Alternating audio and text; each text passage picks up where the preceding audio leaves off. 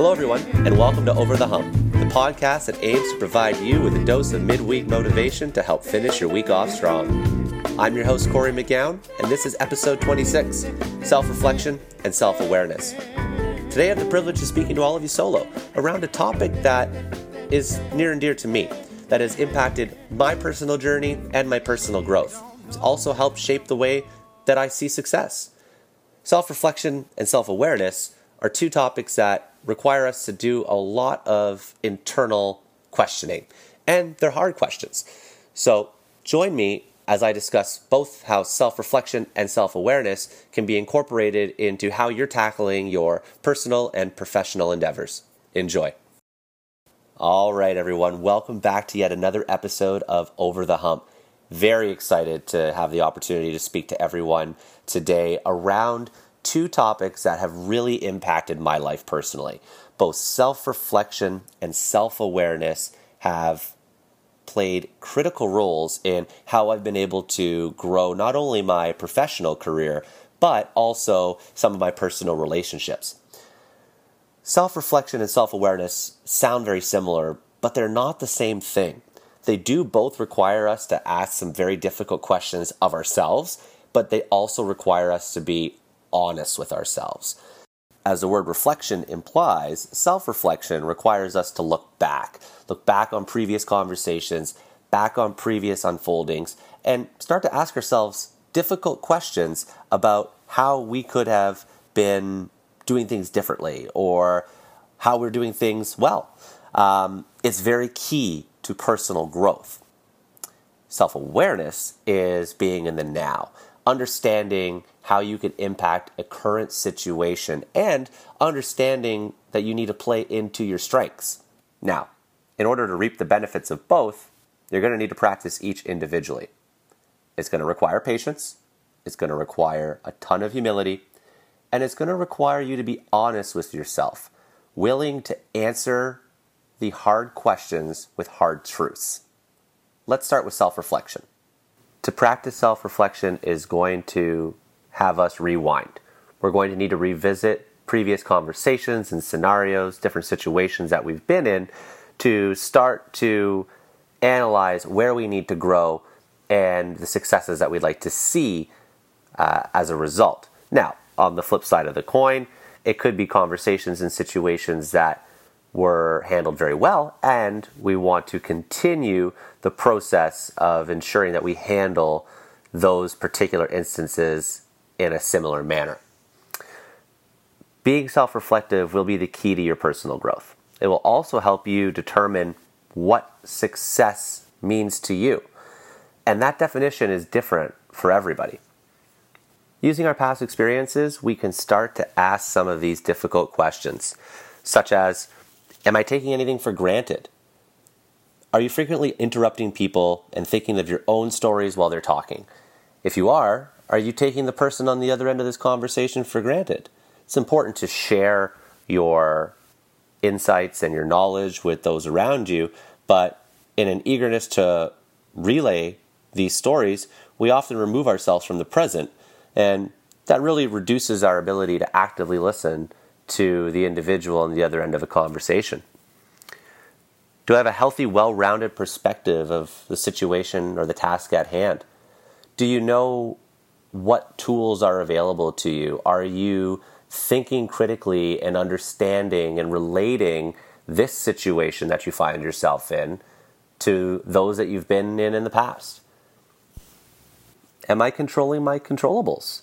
Am I using the entirety of my skill set and mindset to help realize the results that I'm looking for? See, looking to what we have control over will allow us to understand why an outcome has gone a certain way. For instance, in recreational sport, you have control of your sportsmanship. Were you an agreeable and fair teammate or opponent, or were you a little more selfish and irritable?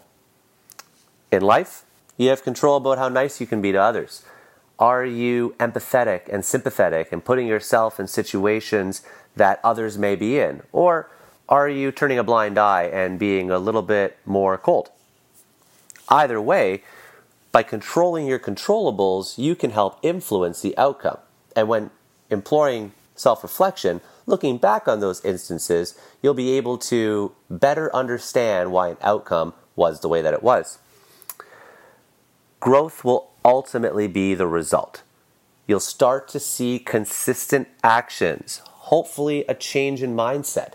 And by looking back on what you've done well or where you can improve, you can help influence yourself.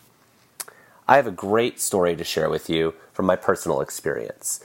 See, growing up, I was very selfish, and even to this day, slightly selfish. However, since starting to be more self reflective on those instances, whether they be in the workplace or in my personal relationships, I've been able to start to distance myself from those selfish tendencies. And it's only because I recognize the way that I'm speaking to my colleagues or how I'm handling situations, putting my best interest first. Now, by no means should you not put your best interest first. You should always be looking out for yourself. However, if it's in a selfish nature, then there's an opportunity for us to reflect. And that's exactly what I did. I tried to distance myself from those selfish tendencies and create a more positive, well rounded environment for everyone.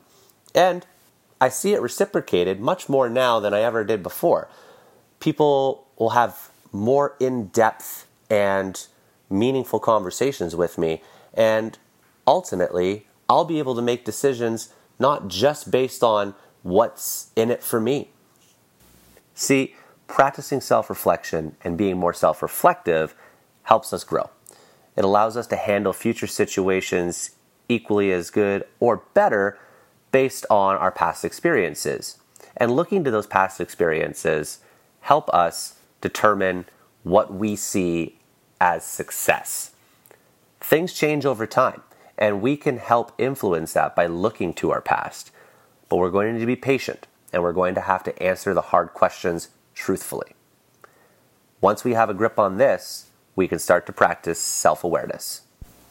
To be aware of one's actions or inactions is important. It's part of the process, but it's not self awareness. To be self aware is to know who you are, it's to be in the present and understand the now. And it's very important to master, as it will help you develop your own level of success and happiness. It's not about following trends or continuing down a path that has been said to be the right one. It's about aiming for happiness and aiming for your level and definition of success. And we can really do this thanks to our self reflection. Being self aware and being in the now is important for us to be able to capitalize on our successful skill sets. It's important for us to be able to double and triple down on what we do best and understand that is who we are, not dwelling on our shortcomings. Now, it's important to take ownership of our shortcomings, but flip the narrative into your favor. See, focusing on what you do best allows you to make your own success. It also allows you to understand who you are in the now and in the present. Now, shortcomings are always going to rear their ugly head, but they allow you to be great and they allow you to tap into your strengths when you've mastered what you do well and understand the characteristics that help you succeed. It's going to be important to then develop a little bit of a thick skin and start to ask yourself some of those difficult questions again. But this time, you're going to want to identify what you're not good at. And you're going to need to be honest with yourself. It could take a little bit of patience because nobody likes to think they aren't good at something. But as you start to identify your shortfalls, you can start to surround yourself with individuals that help you be better. And as you come to a realization of what your shortcomings are, and you develop that thicker skin, and you accept the things that you're not good at, you're not going to want to waste time continuing to check boxes. And what I mean by that is there's no need to sit there and make a list of things that you're bad at. Instead, be self aware, understand who you are, and go all in again on the things that you do well. See, when you have shortcomings, as we all have, it's important to really employ that five by five rule. If it's not going to impact your life in five years, don't spend five minutes on it. Ultimately, don't check those boxes. Focus on your successes just as much as what you can be better at. And see, becoming self aware is knowing what you can be better at, it is understanding what you're great at, and ultimately sewing those together to find how you make your success. And through deploying self awareness, I use my shortcomings to help fuel and pave my path of success. Along that path, I start to double and triple down at what I'm great at. And that's all because I understand that I can impact my own path. My self awareness is allowing me to use my positive skill set to help influence the results that I want to see. Now, self awareness is something that needs to be practiced. It's going to require patience as well.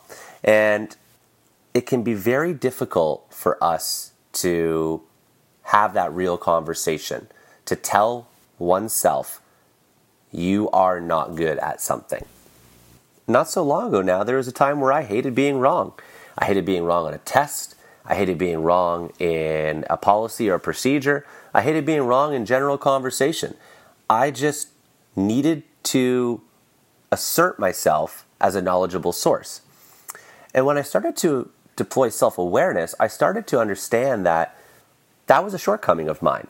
I was making excuses when I couldn't provide the correct answer. As soon as I started putting ownership on myself and understanding that shortfall in my character, I took a weight off my shoulders. I saw a different perspective. And the best part of it is I was able to continue to do what I did best. I was able to focus on my successes, continue to operate the business at its highest potential, but also understand that I could take criticism or be wrong. And that was a turning point for me. It's only because I was able to look inwards and understand what I was great at, as well as understand where I could be better, but not dwelling on it, that I was able to come to that realization. And self awareness is not about shortcomings, it's not about flaws, it's not about what you can't do. It's about who you are. It's about going all in on your strengths, but accepting those particular opportunities that you have and being at peace with yourself and your skill set. Self reflection and self awareness are different, but they work together in helping you pave your path to success. Thanks everybody for joining us yet again. If you haven't done so yet, please feel free to follow us on social media, mainly Instagram, at OTHCA. You can also find our podcast now on Apple Podcasts. Just type Over the Hump in the search bar. We would certainly appreciate for you to subscribe, comment, and share. And please continue to listen to our podcast on Podbean at overthehump.podbean.com. That's overthehump.podbean.com. We're looking forward to speaking with everyone next week. Have a great week.